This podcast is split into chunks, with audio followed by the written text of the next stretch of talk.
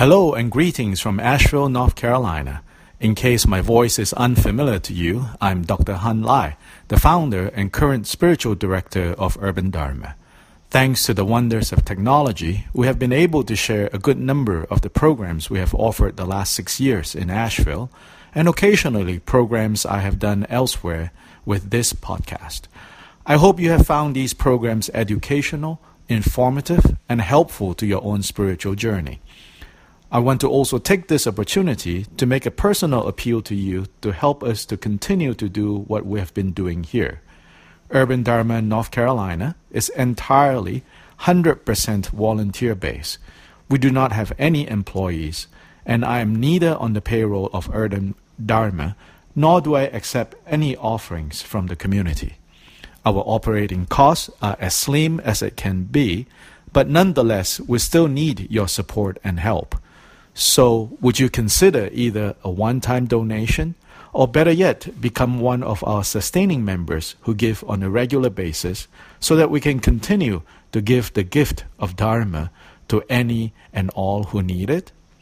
If you are ready to help today, please drop us a line at benefactors at udharmanc.com. Again, benefactors at udharmanc.com or visit our giving page on our website www.udharmanc.com. Again, www.udharmanc.com. But if you're not in a position to make a donation today, you can still help us by simply telling someone else about this podcast. Help us reach more people so that we can share the Dharma even more widely than we are currently doing. And finally, thank you, and please enjoy the following teaching brought to you by Urban Dharma, North Carolina.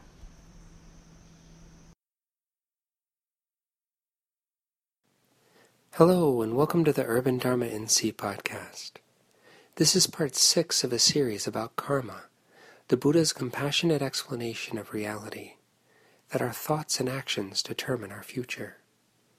Dorje Lobban and Dr. Hun Lye will help us unpack this important concept and show how the Buddha's teachings on karma can help us live good and happy lives for ourselves and others, despite a feeling of living in difficult times.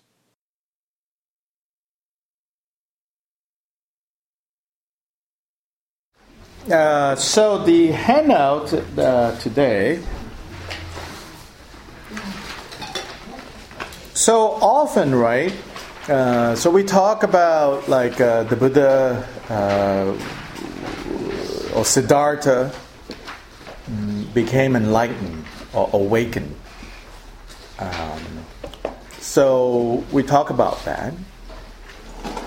Um, and Buddha means to be awake.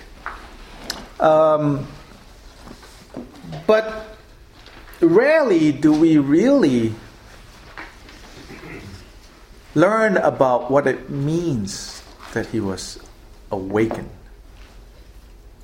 Or in what way, what was the content of Siddhartha's awakening? and to complicate matters, the early translators translators that used English chose this loaded word, enlighten. And maybe at that point when they were doing that, it was helping Buddhism to be accepted and kind of aligned with right this other intellectual you know, uh, awakening or whatever, called the Enlightenment in Europe, it has also really complicated uh, this understanding of what makes a Buddha a Buddha. And maybe because of that, we all have our own imagination of what Buddha means right? And uh, awake, you know, and, and, and often I think certain things about the Euro- European Enlightenment, like certain commitments, uh, certain intellectual commitments there, have been projected onto the Buddha. And then we think, oh, you know, it must be the same. So it's useful, right? should be instructive for us to again go back to some of the earliest recorded writings that we have that actually goes into what the content of this awakening was about. And then when we look at that, we will see how the issue of karma and the issue of rebirth and the issue of um, like the more profound things like the Four Noble Truths, emptiness, selflessness, that these three uh, are tied together. So if you look at uh, this section that is uh, Siddhartha's awakening. So it is said that uh, so the Buddha uh, discussed uh, later in his life, he was asked, you know, what happened underneath uh, that Bodhi tree? What happened there? Could you tell us, you know, what were the insights that you gained? Uh, what did you awaken to? And he says that basically there were three successive kind of uh, insights awakening uh, that completely changed him uh, as a result of directly perceiving these three specific knowledges uh, that he gained uh, in that night. That then the next morning, he said the first thing he saw was the um, the star, the morning star, and then he was Buddha. And so here, let's look at this. It says, uh, when the mind was thus concentrated, purified, bright, unblemished, rid of defilement, pliant, malleable, steady, and attained to imperturbability, perturbability. So these are all required. So sometimes when we ask uh, in meditation, um, what sh- are we aiming for in Buddhist meditation? These are the qualities. Yeah? To make your mind concentrated, purified, bright, unblemished, rid of defilement, pliant, malleable. It's interesting, you know. It's it's it doesn't move, uh, imperturbability, but it's steady, but then it's pliant and malleable. Uh, So when the mind has become that, then what happens? What did he do? He said, I directed it, the mind, to the knowledge of recollecting my past lives. I recollected my manifold past lives one birth, two, five, ten, fifty, a hundred, a thousand, a hundred thousand, many eons of cosmic contraction, many eons of cosmic expansion, many eons of cosmic contraction and expansion. Here he's talking about how the universe yeah, contracted and expanded.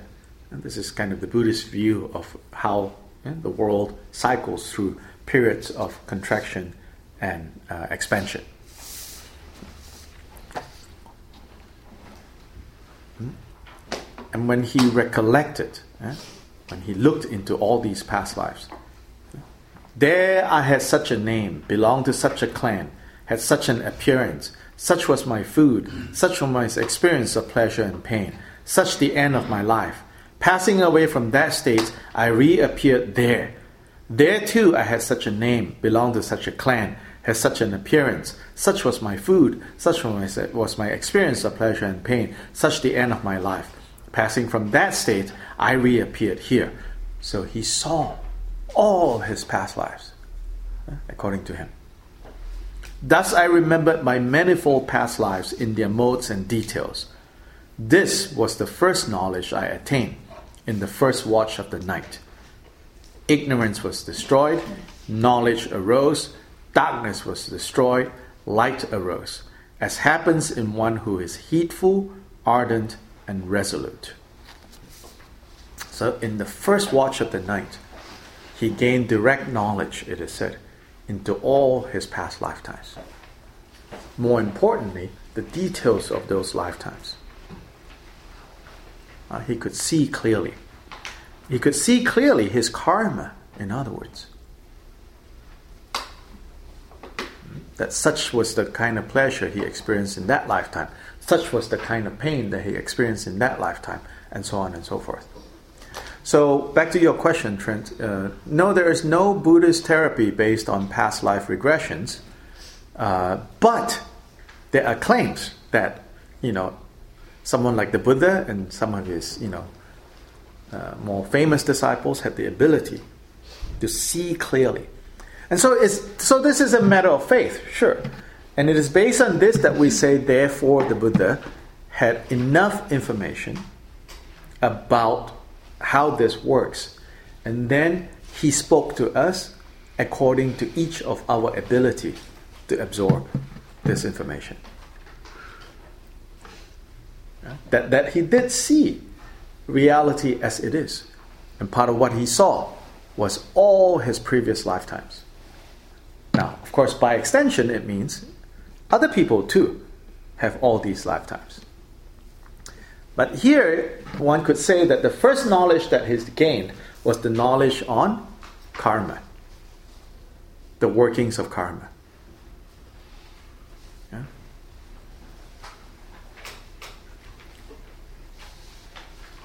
The workings of karma, insofar as his own person is concerned.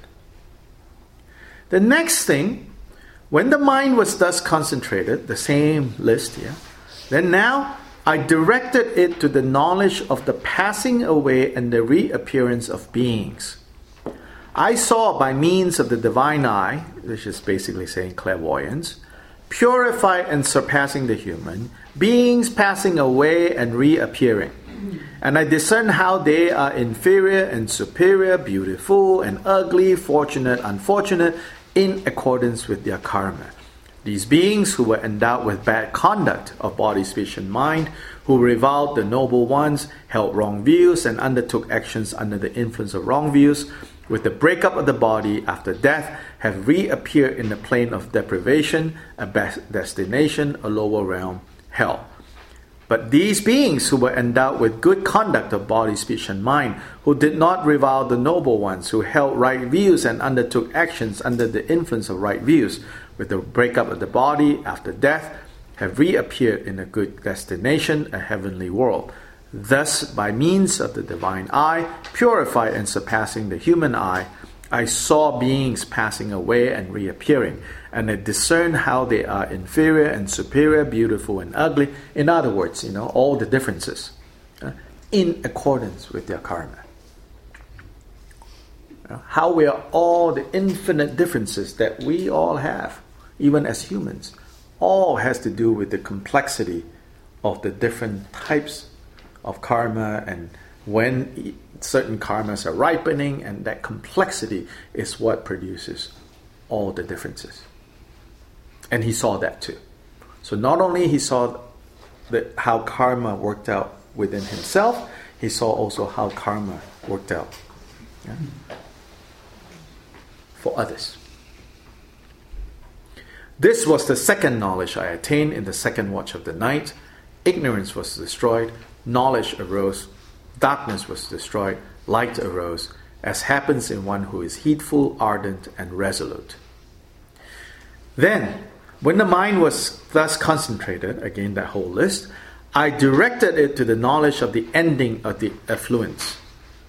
I discerned, as it had come to be, that this is stress, that this is the origination of stress, dukkha, suffering, normally translated as suffering, stress This is dukkha.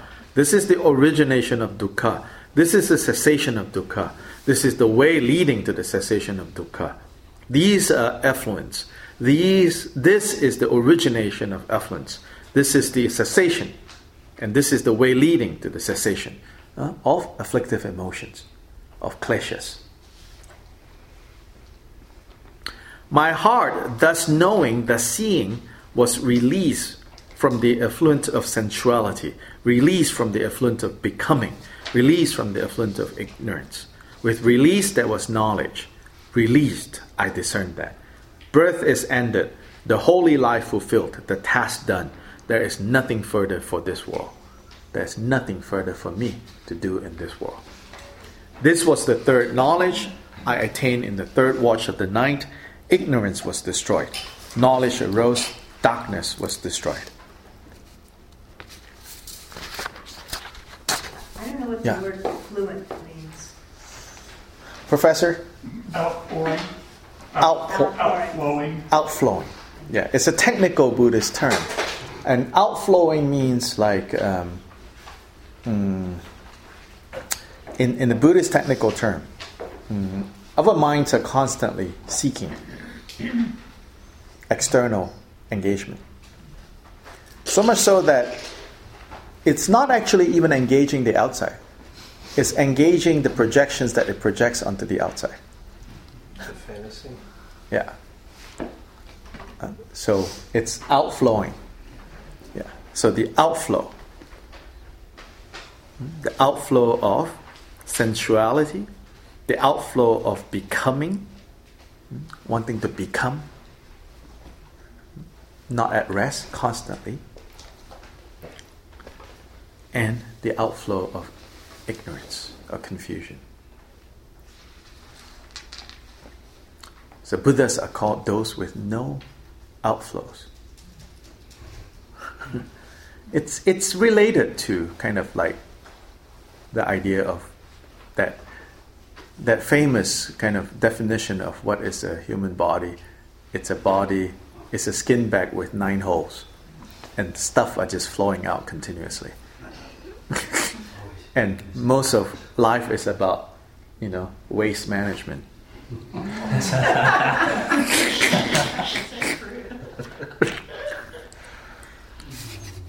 You don't want to hold it in. You What?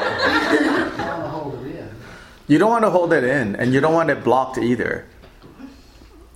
Um, but to no longer have any outflows. Not because you're holding them in, but no more flowing. Dried up, finished. Yeah, so here we see, you know, like the earliest description of what being awake means involves these three things. Now, if we could disagree with that and say, no, that's not what awaken means, well, then why even bother looking at Buddhist sources?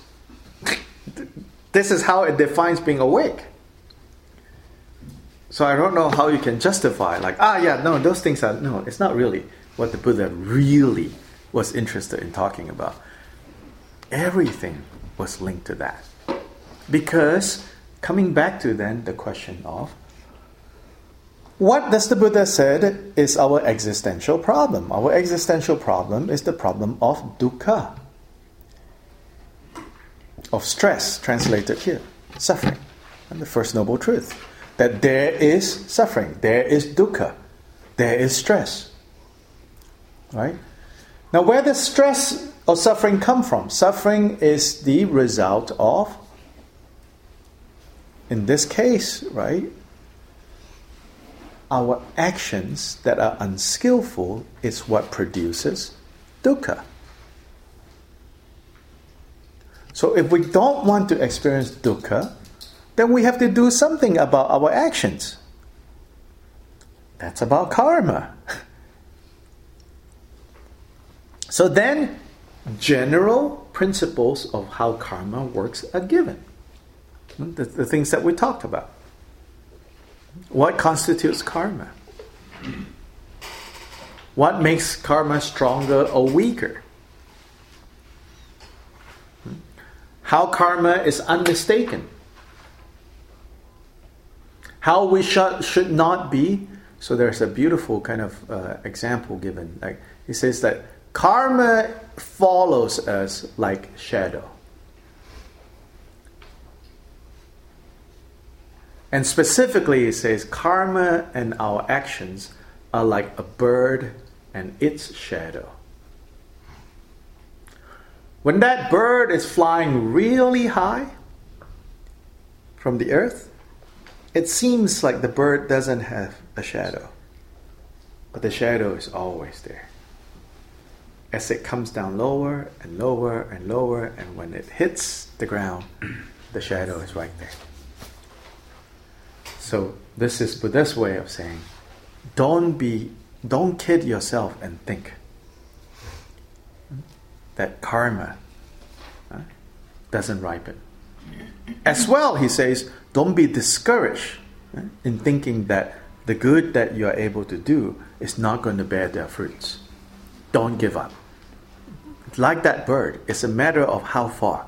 When it finally has to come down, the shadow is right there. And in terms of the shadow, exactly the shape of the body, the shape of the shadow. no discrepancy.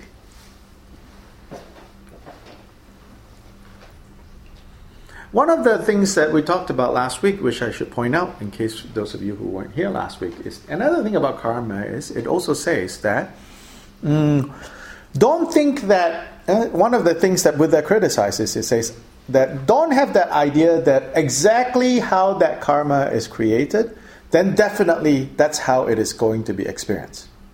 He says that is only true if there are no mitigating factors. He says it could be, for example, he gave a few examples. The one that we, the explanation that we looked at last week was he says, a trifling act that is unskillful or evil. Evil in Buddhist means productive of pain to someone else. So, a trifling act of evil done by someone who is developed spiritually, has stability of mind,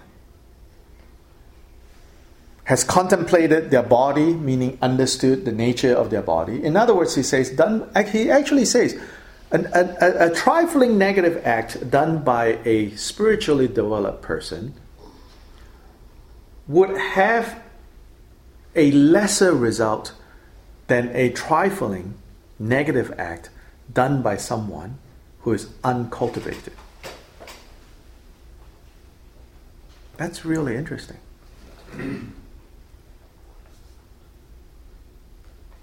we tend to think, you know, if someone is spiritually cultivated and they've done something negative, we are so outraged. yeah, you ought to know better, right? That's a whole different attitude. Here is actually saying, no. Of course, you should know better too. That, that, that statement is based more like you are a model to other people, so you should know better. So in other places where Buddha talks about you know the qualities of a teacher, he will say the same thing.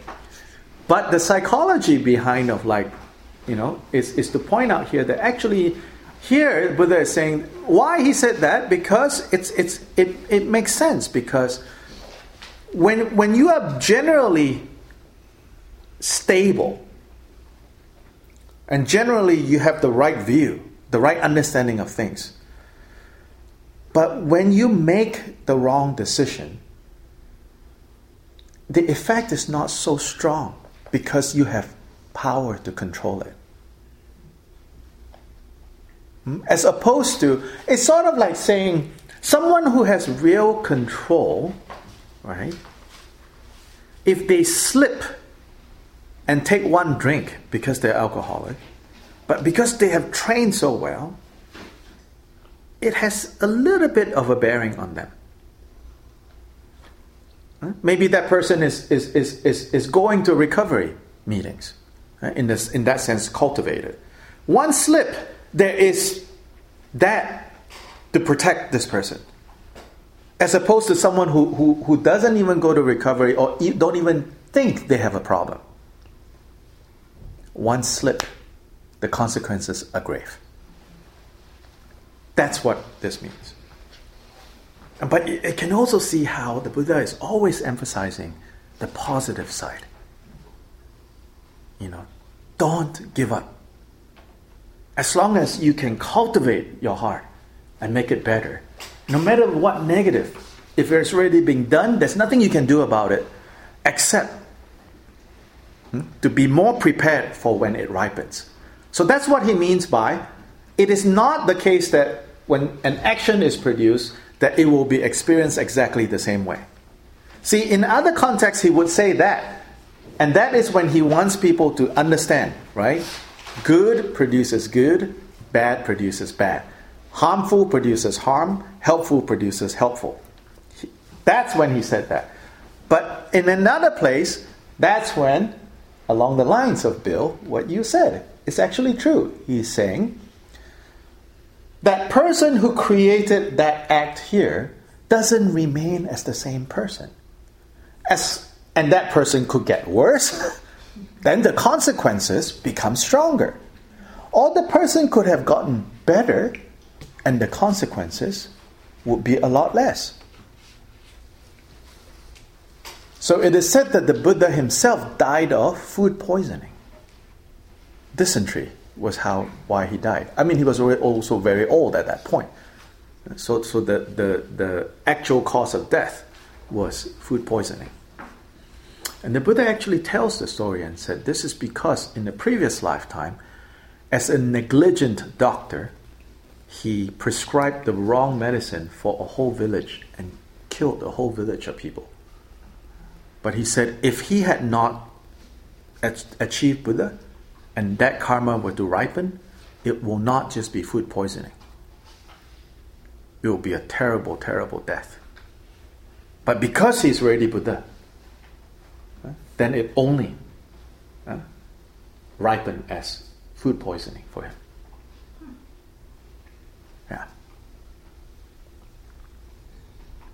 Yeah. So, so this point, you know, then then then in that uh, then the analogy he gave is uh, uh, he said, uh, say you have a, a spoonful of salt, and then you put it into a glass. Is that water salty or not? And you know, it's like, yeah, of course it's salty. He says, now, now say you have that same spoonful of salt, but you put it into a pond. Is the water in the pond going to be salty or not? No. Likewise, he says. So we might have created a lot of negative karma in past life, which nothing we can do about that. But we need to know that we have. What we can do now is make ourselves a pond, a lake, an ocean. Yes. With what you're saying about someone who has a spiritual practice and a recovery program, Mhm. for example, is there a specific, again, and that not having as much of a damaging effect on them from losing their sobriety as Mhm. if someone who had no training? Mhm. Is there a specific? Oh no, I was just kind of using an example. You know, But I'm in not terms thinking. of like, like I, I go to the refuge Mm. recovery program that comes okay. here, and there are people who lose their sobriety and they go through a lot of shame. Oh, and yes. it's hard for them to keep on going. Right. To get back up. Right, right. So. So I think no, I guess my, my example was just just trying to say how if you have cultivated your mind, Yeah, is that specifically in a text? That part, what you're saying? Right if you have cultivated your mind. Yeah. Oh yeah, yeah, yeah, yeah. Last week's actually, we'll get you the henna. up. Oh, you already sent. Yeah, in there, Okay. he gave the example. If you have cultivated, I mean, he's Buddha wasn't using a recovery example. Yeah. But about cultivated. But you I, want, I want to share this. With Yeah, you. yeah, yeah. Oh, good. Yeah, So, yeah. Because you have cultivated, so you should not feel, you know. And of course, this is also the dynamics of the group, you know. I mean, I'm, I'm not, I don't know anything about it. I, I would imagine the more loving the group is, then the less likely someone's going to feel. Of course, of course, in the end, also people feel whatever they feel, and cannot be responsible, feel responsible for it. But I would imagine the more loving the group is, uh, then the more accepting, you know, people don't need to feel that. But you know, again, it's complicated. But yes, the Buddha said that, you know, like because. So this is when I think it's helpful, you know, for beyond issues of addiction, like those of us who are trying to be spiritual, that that kind of negative shame is not helpful. To think, oh, I should know better, you know, but rather to say, I have the resources. Yes, I slipped, but that's not the whole picture. The good news is I have the resources. So the effect of this slip, I should be able to pull myself up with the help of others, right? Or the group or whatever, much quicker. And this is also related to, I think, us not wanting to be flaunting our spiritual or our religiousness. And so I remember I talked about this, you know, like when the election results first came out, you know, and many of us walking around like, you know, zombies and feeling miserable and, uh, and also feeling like, of course, we have to feel this way. Right? If we don't feel this way, there's something wrong, right?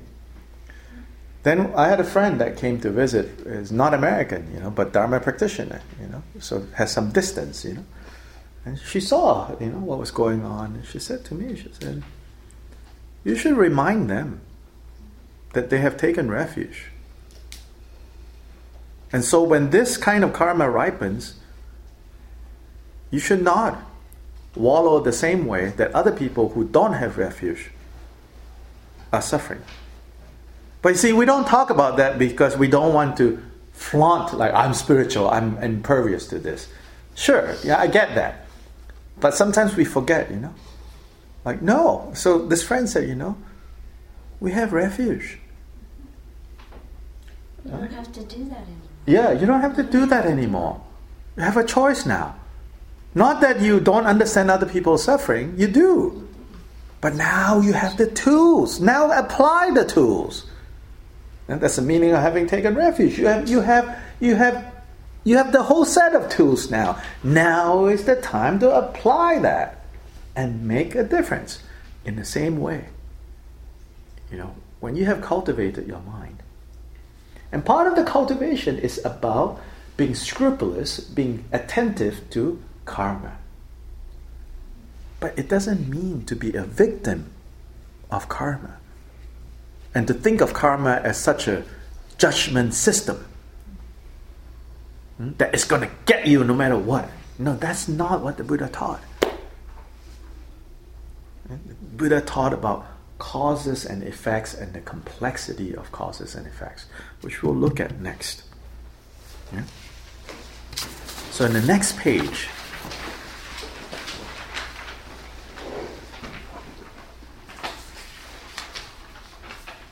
Uh, actually, look at identity and continuity first. A certain Brahmin asked, Now then, Master Gotama,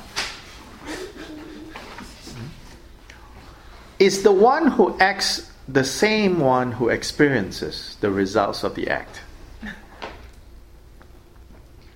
Then the Buddha, to say the one who acts is the same one who experiences is one extreme.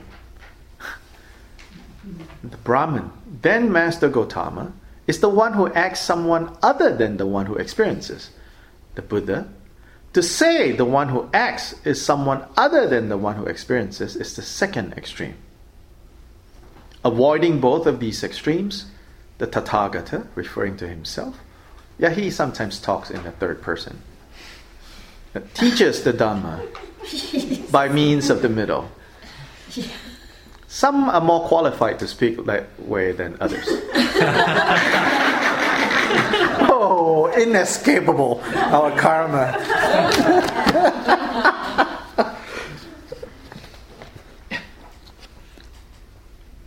and here he says, from ignorance as a requisite condition, as a requisite condition come fabrications. From fabrications as a requisite condition comes consciousness. From consciousness as a requisite condition comes name and form. From name and form as a requisite condition come the six sense media, all the way down to from clinging as a requisite condition comes becoming, from becoming as a requisite condition comes birth, from birth as a requisite condition, then aging, death, sorrow, lamentation, pain, distress, and despair come into play. Such is the origination of this entire mass of stress and suffering. The next part is the reverse of that. Now, from the remainderless fading and cessation of that very ignorance comes the cessation of fabrications. From the cessation of fabrications comes the cessation of consciousness, all the way unto such is the cessation of this entire mass of stress and suffering. Now, I know you're like, what? Uh, the the scripture doesn't have the Brahmin going what? Apparently, the Brahmin got it. You know. this is what we call the twelve interdependent links of origination, which is, in a nutshell, is the Buddha's way of experiencing uh, Genesis, but not in the sense of how the world came to be but in our moment to moment experience of the world, how the world is constantly being produced. And the mechanism here, you know, uh, we are not going to go into the exact details of this, but the main point here is it's a chain of causes and effects. Because of this, then this. Because of this, then this. Because of this, then this. Now, note what, what, what is really kind of pretty, seemingly kind of linear, right? Because of this, this, because of this, this, right? But the, here is when you zoom into that picture, in every moment of that, there are all these possibilities. Right? So this could also lead to this, which then will lead to this, which then will lead to this, which then will lead to this, which then will lead to this. So it's so here the fundamental question the Brahmin is asking is is it the same or a different? Because that's all we are capable of thinking. It's either the same person that created the cause that will experience the effect, or a different person. So that's related to a very solid understanding of what the self is. Right? But here Buddha says those are not the only two options. Either is or isn't. They are the two extremes. So here is the question The French Broad River. Is it the same river or a different river yesterday and today and tomorrow? Yes and no. so not either or, right?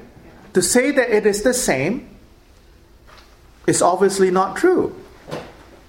Nothing actually on that river remains the same. Forget about yesterday and today in any moment. At any point, the banks are being modified by the water that is flowing through, that is flowing through. No, no single drop of water remains. So to say that it is the same is one extreme. To say that it is different is to say, you know, yesterday you went to French Broad and today you're like, wait, where did the French Broad go? That's obviously not the case, right? I mean, you could still tell your friend, hey, let's meet there at 5. We're going to go, you know, floating down this, that river. so it's also not different. So, what is it? It's a continuity. It's a process that is related. So, when it comes to the question of is it the same or a different person bearing the karma, there are aspects of it that it is the same, as in, this is the same continuity. But to think of it as, as same, as if, right? The person who made, created this action remains unchanging for the next 20 years. That's not the case. I mean, forget about different lifetimes, even within one lifetime, right? If, as we look back at our actions, you know, it's like, yeah, I made that decision. And here I am retiring from this job now. Right? You made that decision. But it's not the same person that trained for this job and the person that retired from this job. The person who retired from this job, if it is unskillful and perhaps because overcome by suffering, might blame himself for having trained in this job.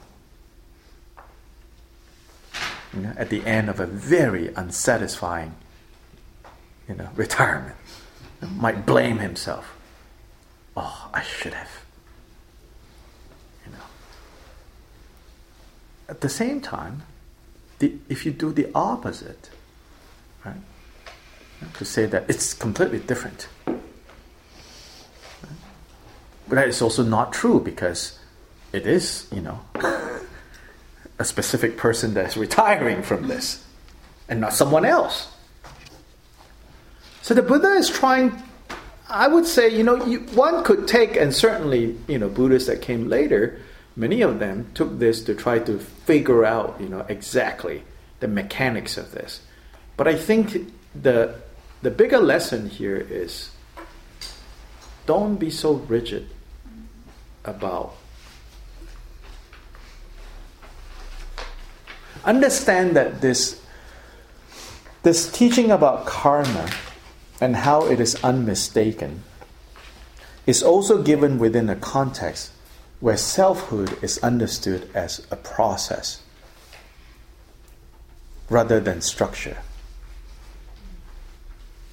And that process is dynamic. And therefore, karma is dynamic. And if we have a very static understanding of self, then this self has a lot of burdens to carry.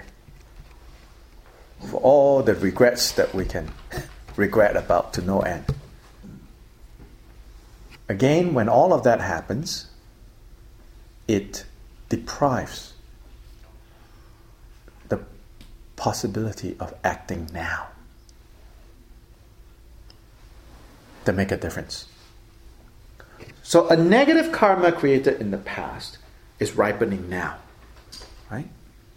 As it ripens now, if you have the view that no, nothing can be done, the way it is created is the way in which it will be experienced. Right? Then you're at the mercy of that moment. But if you have the understanding that what was created the way it ripens is it will ripen in consonant with the one who is experiencing it now. Then the one who is experiencing now can change how this is experienced. And can change how this is experienced. And that's part of that process of purifying the language that we sometimes use purifying is not literally like getting rid of it, but it's reframing our experience of this that normally would be unpleasant and painful. But if we experience it as, ah, this is the result of actions created in the past, I need not blame anyone, including myself. Then, when when that negative ripens, yeah, you still like have a cold or have a terrible cold, but you don't create further negative karma out of this. And then in the Mahayana training, we say if you have the capacity to then say, let the pain that I'm experiencing now relieve other people of their pain. Then this can actually turn into an occasion for the creation of positive karma so that you you are completely purified and cut off. because the, the, the pernicious nature of karma, and so that's why here we don't see karma as something created by a benevolent power of God to help us. Because actually, the pernicious nature of, of karma is that like produces like. So when you experience pain, you tend to create more pain. Unless you do the opposite. Unless you do the opposite. So actually, someone who is being tortured to death, you know, we, we say that's really terrible. But from a karma perspective, it's not only terrible that they're being tortured to death, but in those moments of torture, most likely what will happen is they will have intense hate at the torturer. And that has created more negative karma to ripen. Is it fair? No, it's not. And that's why karma you know, is, in a way, a problem to be solved by being Buddha. But the good news of that too is that when it's happening, something negative, it can be stopped, purified. The bad news is when the good is happening, it can also be stopped. Sometimes due to good karma, right? Something pleasant presents itself. But instead of experiencing the pleasant experience and create more future good karma, we do the opposite, which just seems to be more easy. I want this, I don't want others to have it. Then greed is cultivated.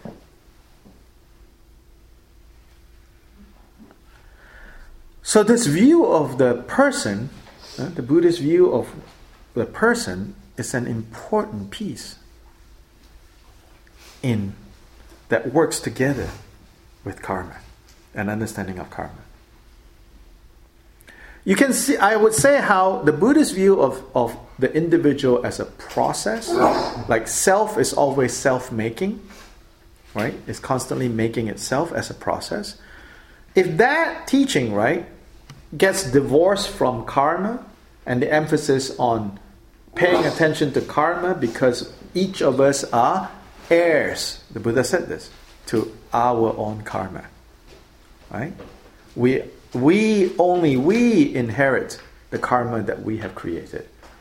Your karma cannot be given to your uh, children. And you cannot get your parents' karma. Because there were religious traditions in India that believe that. Hmm? But here, no, it says. We are heirs of our own karma. Now, if the teaching about you know the self being a process that is not exactly the same person is let loose without the teaching on karma, that could lead to problems. Right? Doesn't matter what I do. All that, you know, in the future is not me. Yes. Um, perhaps this is an imponderable, but It all depends on whether it'll make you crazy or not. okay, So- it kind of is. But, but in the instance to say that you are not um, an heir to your parents' karma, Mm-hmm. but to imagine that their karma affects yours, let's say for example, like how does that relationship work? Easy. That's a ponderable. Okay. Your particular karma hmm, and their particular karma is meeting together. So it's not the case that, you know, the good that they have carried, that they have done, comes to you. Conventionally, you could say that, you know, we say, you know, you're born in such and such a family, with such and such a neighborhood, and all of that. But we would say that it's your similar karmas that have brought you together. But nonetheless, eh, the moral, skillful moral actions, unskillful, we individually are still. Yeah? And then, you know, we can say, well, the DNA and all of that, we say, well, that's also just the how, not the why. Those are the, you know, the elements that come in play. So, like, when negative karma manifests, it manifests according to the laws of nature. It doesn't work outside of the laws of nature. So genetic, you know, all of that, uh, and and also, you know, what what's we understand from sociology and psychology, all those rules operate. Don't think that that is like counter karma. I, I think one of the problems with right these uh, you know science denials right the religious they, they think that you know either God or it's like confusing the how question and the why question and insisting that you know it's one or the other but here I think Buddhism is like oh no yeah the how yeah y'all can go figure it out Buddha only talks about the why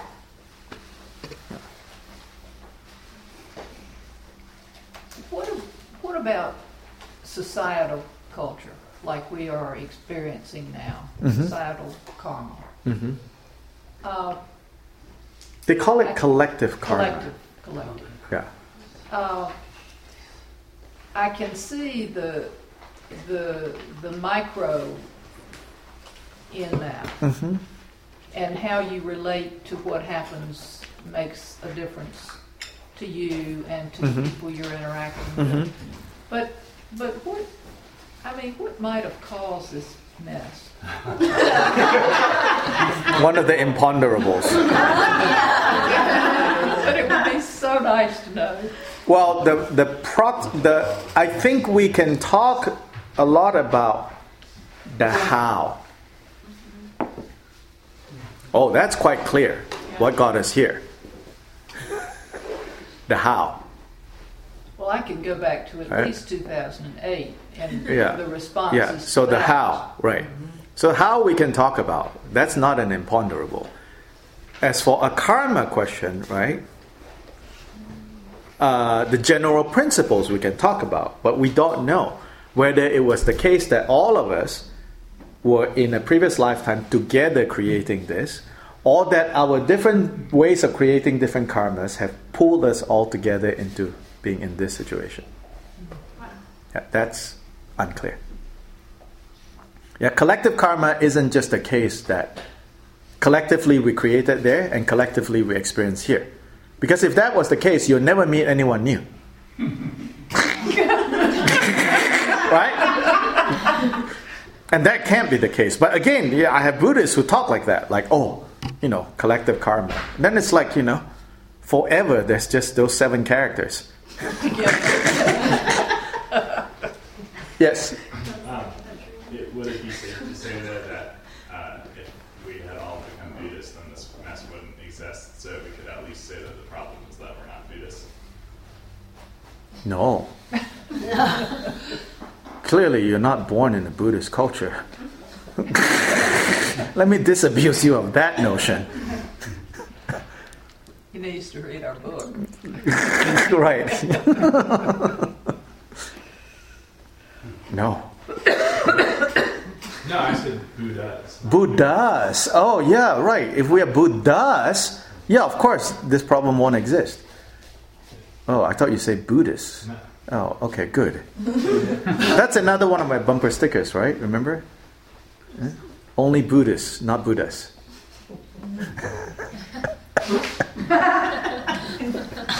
Disclaimer. Yeah, that's that's my that's my Buddhist version of uh, a bumper sticker that I've actually seen that says only only forgiven, not perfect. Yeah, the Christian one. Yeah, only forgiven, not perfect. So the Buddhist equivalent of that is only Buddhist, not Buddha. Oh, now I get it. Yeah, right. Yes. Still not Buddha, meaning. You know. So I will give you the finger if you cut me off.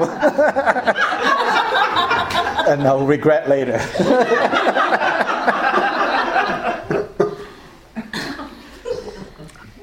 yeah, if you think about it, you know, that original, and, and if we made one, it's kind of obnoxious. it's like a license to misbehave.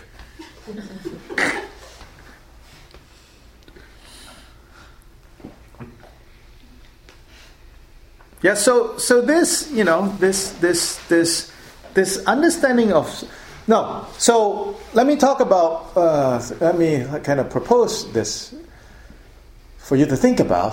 Um, so when when you have this understanding of kind of even not like a profound understanding, but intellectually kind of get, you know, that the way we think of ourself, of who we are, is too limiting and does not match the reality.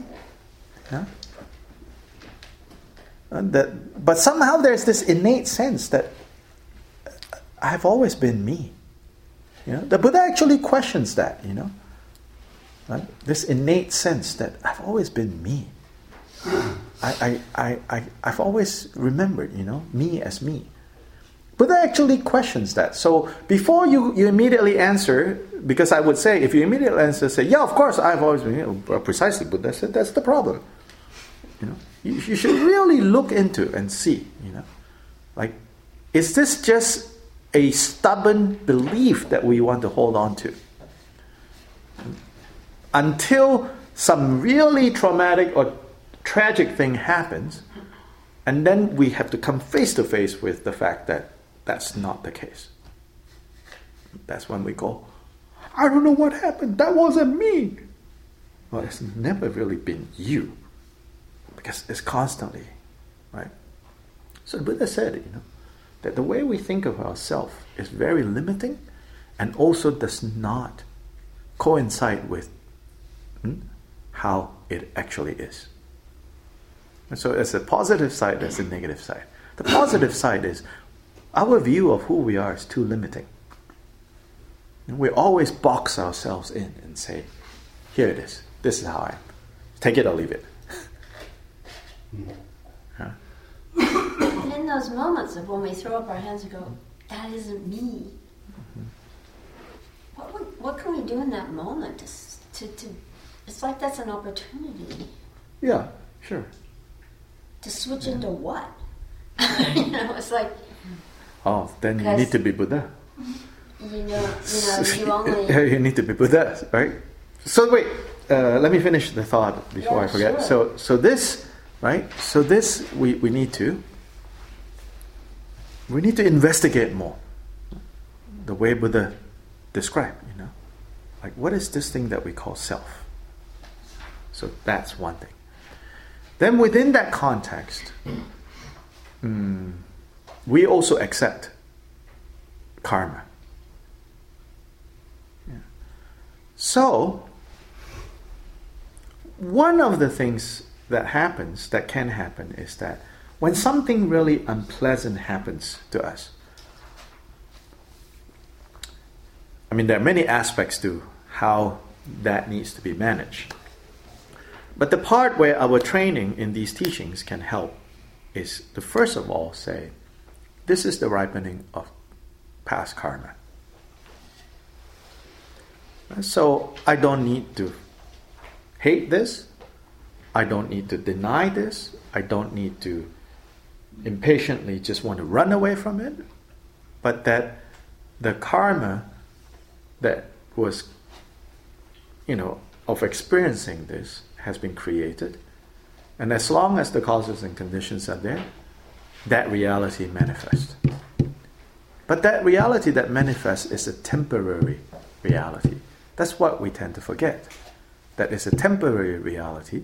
And in fact, we have lived through many of these realities and we'll live through this reality too.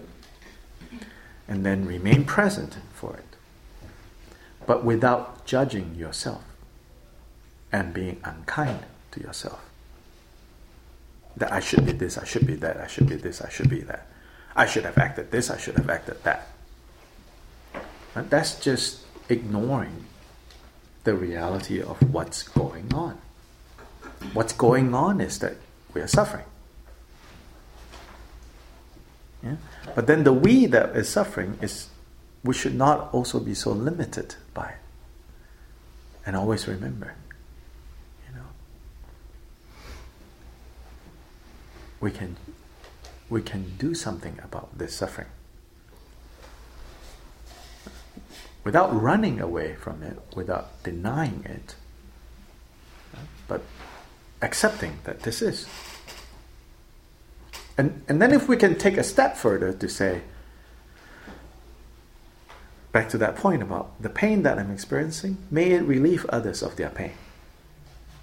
Hmm? The Mahayana mind training, which is the next series that we're going to do, you know, in February. Um, the Tonglen meditation in Lojong.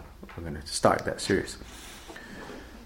Uh, this Mahayana mind training, you know, if we actively yeah, feel like really, you know, like this this unskillful act that was created in the past has create has resulted in this karma, even though the person who created it is not the person who is experiencing it in that one to one scene, as in I'm a continuity coming from there, so I'm inheriting that.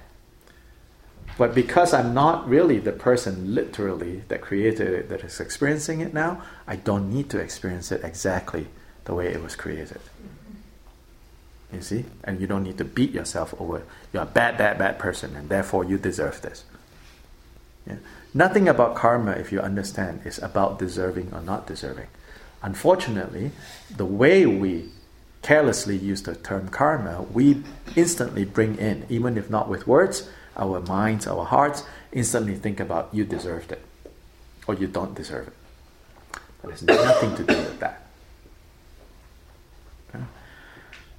So when we look at it this way, hmm, uh, an example I gave uh, before, there's a friend who was having a bad cold, something very simple, and um, he lived with this old monk, and uh, the monk said, and and was asking him how how is the cold, and he said, oh, really bad, and then he said something like, uh, well, I guess I'm, you know, purifying my negative karma. And the monk said to him, No, you're not. He says, Right now it's just negative karma ripening. You don't purify it unless you actively think differently. Because he said, Right now, as a negative karma is ripening, you are likely to create more negative karma. If you snap at people because you're not in a good mood, hmm, if you return kindness yeah, with you know nastiness, yeah. so and he says now if you just simply said if, and if you don't do any of that, then the the furthest you're doing is just letting this karma ripen and then that's it. But you're only purifying it if you have the ability to recognize this is the result of a past cause that was unskillful, and that I should be more skillful with my actions. And then he says, You really create a good out of this if you have the capacity to feel. May my suffering of this relieve others of their suffering. Now, the monk also says, you can't literally do that. Take other people's karma. Yeah, because that's quite clear. You can't take other people's karma. But, you, you train your heart with the willingness to do that. And that changes. that changes things. Are there ways um, that taking actual actions um, to help other people mm-hmm. struggling with things that you're struggling with. Yeah, that that's even better. Yeah, that's even better. Hmm? To the not just the willingness of the heart, but you actually engage in helping others. Is that engagement actually a purification then of that existing? If you, if you, you know, kind of with intention, do it that way. So intention is important. Even if it's not accepted. Hmm? Even if it's not accepted by that person. Oh, well, we've got to be skillful about how we help other people. yeah, you know, otherwise. Depends on what's there. What? Depends on the capacity. Of yeah, of course. Yeah, that all I'm saying. I mean, there's five bazillion, you know, mitigating circumstances, but underlying underlying point is we need to be skillful. just because we want to help. No. Okay. I mean, so many people want to help to teach English in India or Tibetan monasteries, but not helpful. You come and go, you know. Two months, three months, disrupt people's lives.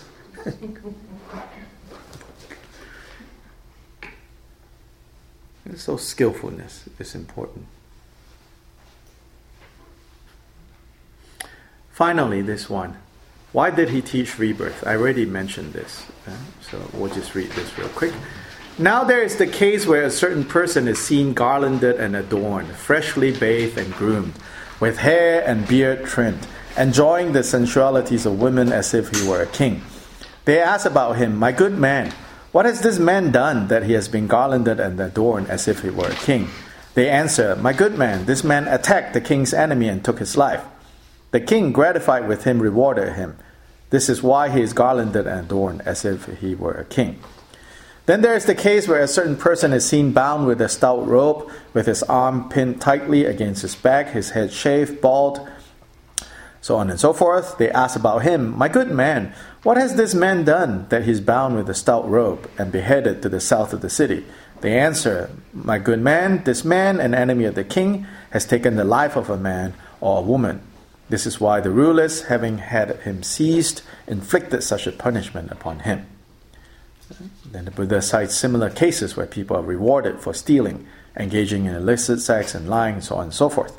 Now, what do you think, headman? Have you ever seen or heard of such a case? I have seen this, Lord, have heard of it, and will hear of it again in the future. So, headman, when these contemplatives and Brahmins who hold a doctrine or view like this say, all those who kill living beings experience pain and distress in the here and now. Do they speak truthfully or falsely? Falsely, Lord. Or mistakenly. So here he's addressing those who say, you know, you only need to limit karma to just this life. And he says, well, here you run into this problem. Because clearly, if you look around, there's a lot of people that are being rewarded for very bad behavior and a lot of people seemingly uh, being punished uh, for good behavior. And so he says, you cannot limit it, you know, have such a limited view. Mm, not so much related to karma. My my kind of something that sometimes I've emphasized, you know, why it's also skillful uh, to to entertain at least, if not li- literally believe, but to entertain or to contextualize your practice of meditation, your practice of, you know, working with your inner life, to place that project within the context of many lifetimes is basically to give yourself more space. Because doing this inner work can get very tight and very claustrophobic very quickly. And if you limit it to only the here and now, it will make you crazy. It will become way, way more intense. That in all Buddhist traditions, generally all Buddhist cultures, accept or operate, you know, from, from kid, you know. They operate within this idea that there are multiple lifetimes. So all the Buddhist text that talks about how you have to do it now, you have to do it now, you have to do it now, that language is generated within a context and a culture where everybody understands that it's this wide. Now, those of us here that limit everything to here, and then we just indiscriminately take that language of urgency now, now, now. Practice as if your hair is on fire. That you need to put it out. Uh, that urgency. Plus the type A that most Americans are, it will just create uh, a lot, a very tight, very quickly. Yeah. On that topic, I have read a lot from a certain teacher or 2 Mhm. about preparing for the bardo. Mhm. And uh, and watching my father-in-law die, it did. I did get this sudden urgent feeling, like, oh my God, I got a, I got a lot of work to do. Yeah. Is there something to that though that we we realize? I guess that's more just uh, right now in this lifetime. And anyway, I'm just curious. About Yeah, of course, urgency is good, but you know, certainly in Buddhist cultures they talk about the urgency. But all I'm saying is that the urgency is always within the background of multiple lifetimes. Uh, likewise, if I was teaching in Asia, I'd be saying to them, don't keep thinking multiple lifetimes.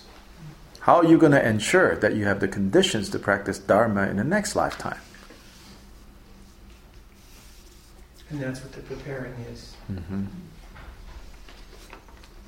A word about the bardo is uh, don't learn too much about it. Yeah, I was teaching it too. I'm having some other thoughts now. And I'm appreciating why, in a traditional context, they say these teachings are not given willy nilly.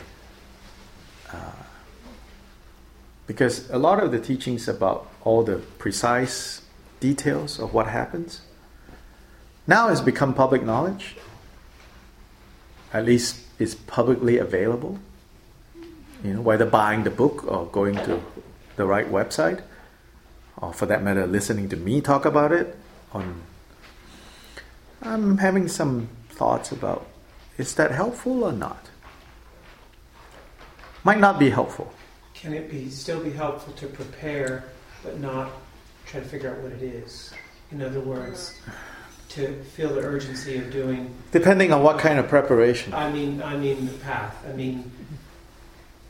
Uh, Let's put it this way: uh, the details that we have been. navigating the virtues as quickly as possible. Oh yeah, well, practicing I mean. mind training, practicing what we talk about. Yes, Like if it puts a fire under your body. yes, but the details about bardo, about dissolution, all of that. Yeah, I don't. I don't think. Uh, I don't think. not It's not like helpful. the whole. If I do this, will I get that? If No, no, not even get that. Not even Just- that. Just, just. No, not even that. I'm not talking about. I'm talking about the details on dissolution. You Why- mean why the is it not dissolution of the elements? Yes, when this happens, this, then there's this sign, that sign. Why could that be unhelpful? Because our mind is not stable enough to recognize any of that. And then when it happens, we will panic even further.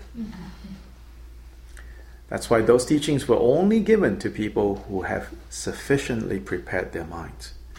Now we are given the information and we have no capacity to handle that information. I think it creates even more anxiety. Like smartphones and children.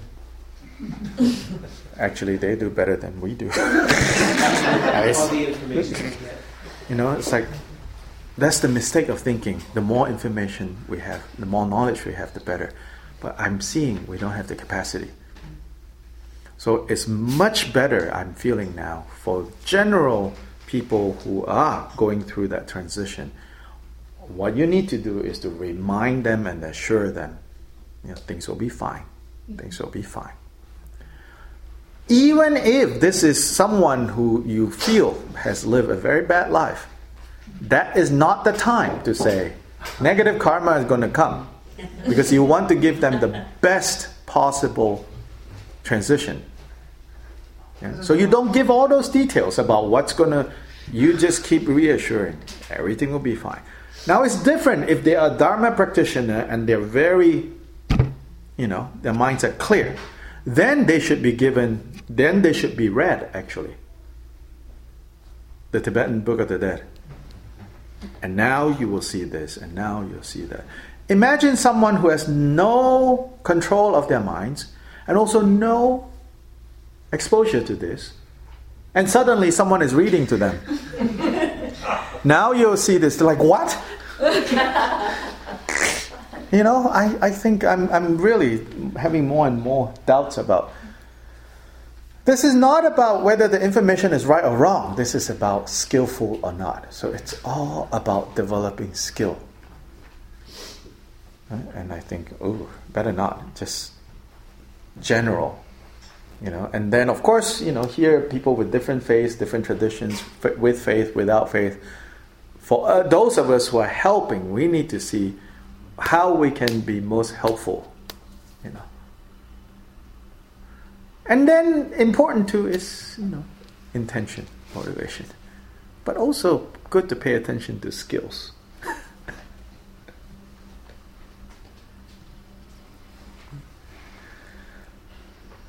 yes.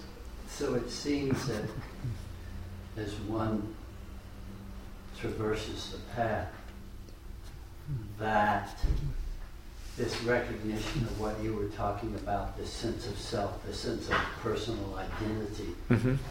there needs to be skill, skillful activity around allowing that to softly dissolve. Yes. So that there's not this powerful sense of I Yes. needing to drive this process. Yes. Yes. Yeah, particularly, you know, in this culture.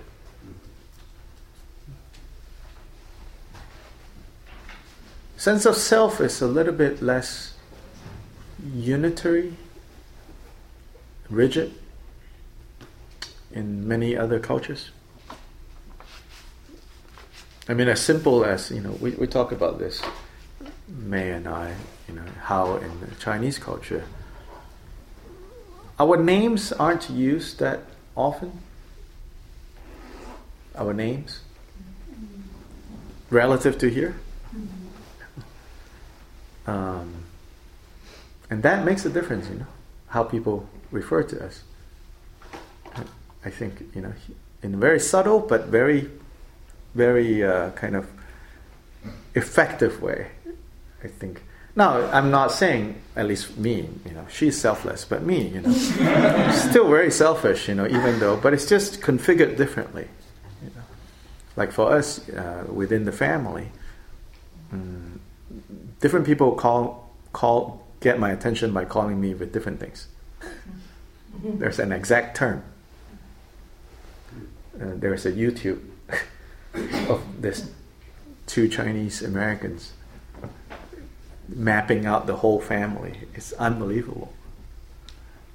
Down to like, you know, when someone calls me, say, with a certain term, they will know that in relation to that person, I am their father's brother's wives, younger brother. Wow. Wow. Yeah, or I could be their mother's, mother's, son's, grandson's, granddaughter's husband. There's a term for that. but all of that is disappearing as well now. Like my nephew's generation, everything is auntie and uncle. Uh, all older males and females are auntie and uncles. Then all younger is all just calling by name. So that's all gone. but otherwise, up until our generation, it's still there.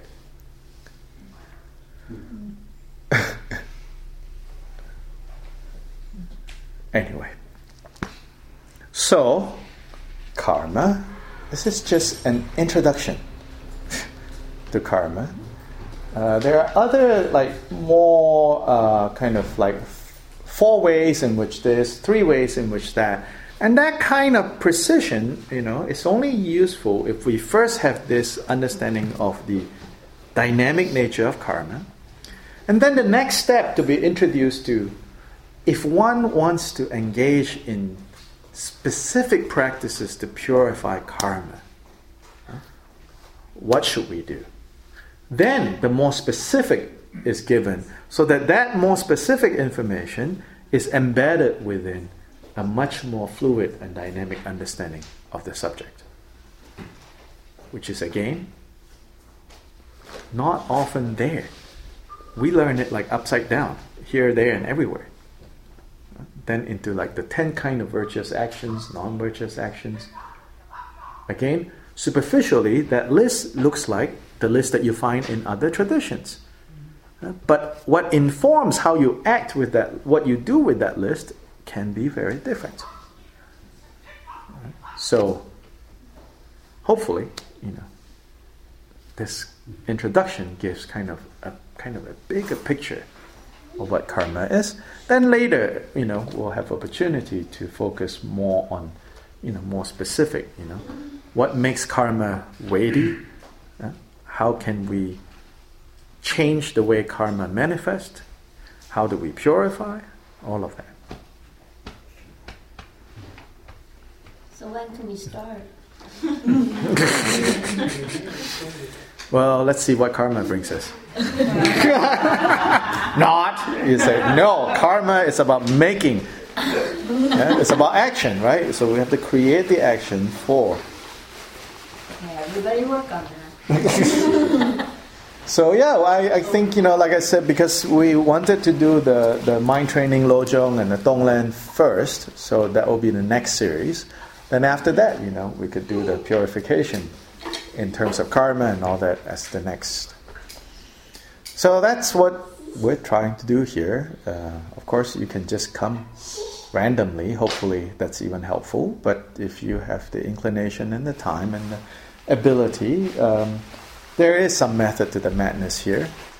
Uh, but it takes time 30 years. 30 years. That, right? Hmm? We have lots of that we have all these lifetimes. Oh, yeah, 30 years. No problem.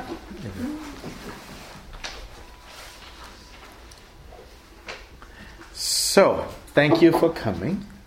Now, normally and often, and even now, we should do dedication, but without necessarily always need to repeat or chant.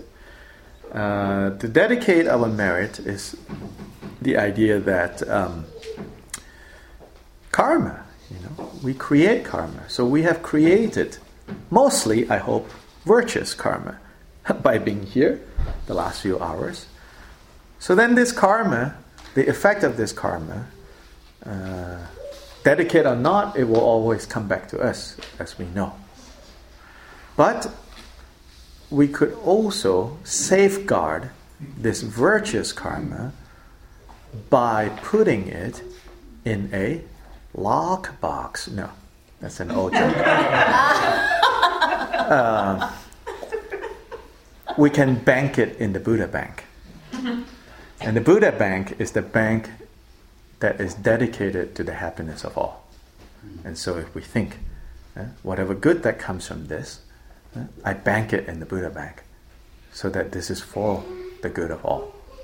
Then that's dedication. And tomorrow, for those of you who have the Vasudhara practice, uh, we have the monthly Vasudhara practice, 2.30 to 4.30 tomorrow. 2.30 to 4.30. It will be the third and the fourth section of the Vasudhara practice, the inner, oh no, the secret and the innermost secret. Yes. Secret. Thank you.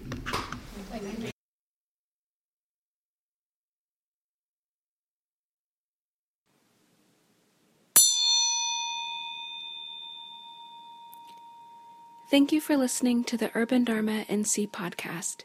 If you enjoyed this episode, we hope you'll consider supporting our mission to foster a deeper understanding of the teachings of the Buddha, to build meaningful community, and to integrate contemplative teachings into everyday life.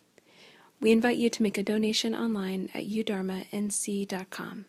Thank you. May all beings benefit.